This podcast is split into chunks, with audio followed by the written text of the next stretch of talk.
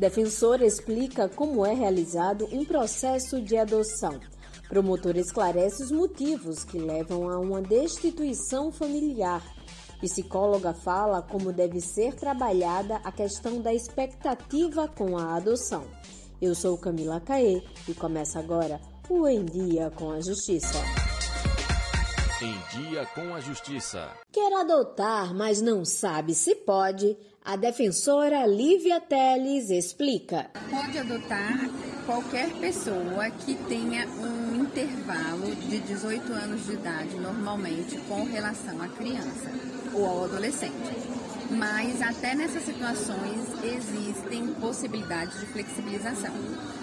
E pode adotar quem é solteiro, pode adotar casais de homossexuais. Isso não faz diferença para a adoção. Mas antes disso, é preciso ir até uma unidade judiciária e preencher um cadastro. Para adotar, é necessário primeiro um procedimento, um processo que, via de regra, é rápido, que chama o processo de habilitação para adoção, onde a pessoa ou o casal interessado, seja um casal homossexual ou não, um casal hétero, não, não existe diferença.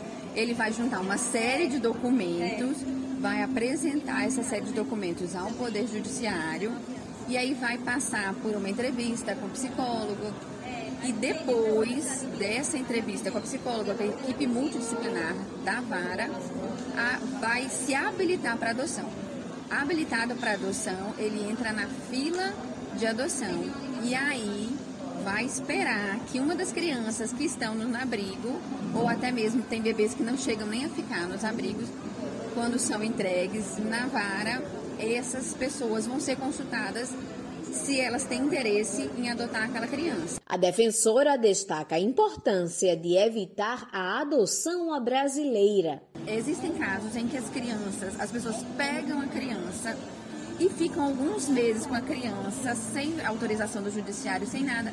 E depois isso pode causar um dano até para a criança e para as pessoas que pegaram, porque quando chega ao conhecimento do judiciário de que aquela criança está ali de maneira ilegal, aquela criança normalmente vai ser retirada daquela família e vai ser colocada num abrigo. E isso acaba causando até um dano emocional para a criança e para aquele casal que pegou a criança de forma ilegal. Para muitas famílias, a perda do poder familiar pode parecer algo distante, mas infelizmente algumas crianças vítimas de maus tratos pelos seus próprios genitores têm esse mecanismo como uma porta para uma nova vida, já que é só a partir da destituição que uma adoção pode ser concretizada. A promotora Geise Gama explica quais fatores são observados em uma destituição familiar. A perda do poder familiar, ela pode ser gerada por atos praticados pelo pai que sejam maléficos em relação ao seu filho. Maus tratos, violência excessiva, mas também há aqueles casos que a destituição, a perda do poder familiar é oriundo da necessidade dessa criança ser entregue para adoção. Por exemplo, na entrega legal. Na entrega legal, a gente destitui o poder familiar da mãe, mas para que ela seja entregue para adoção, para que não haja mais um vínculo com a família biológica.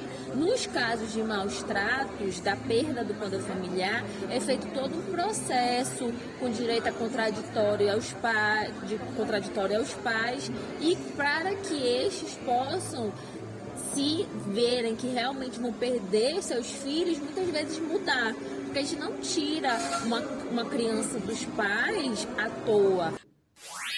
Quem deseja adotar uma criança ou adolescente tem que estar preparado para amar sem esperar nada em troca. Se é assim com os filhos biológicos, não pode ser diferente com os do coração. A ideia de que uma criança adotada deve ser grata não condiz com a realidade natural de uma família. A psicóloga Camila Loyola explica como essa questão deve ser trabalhada com os pretendentes à adoção que as pessoas têm a mania de esperar que a criança ou o adolescente que foi adotado é, seja grato e não dê trabalho. Né? Criança e adolescente que foi adotado não pode dar trabalho, tem que ser obediente, porque isso vem do imaginário popular de que a adoção é um é, é, é, salvar a vida daquela criança, né? Toda aquela história do, do salvador, né? Que vai lá e vai resgatar aquela criança, quando isso não é verdade, nem pela lei a adoção é mais uma forma de constituir uma família. De constituir de que forma? Por meio da filiação que acontece juridicamente acompanhada pelo Poder Judiciário.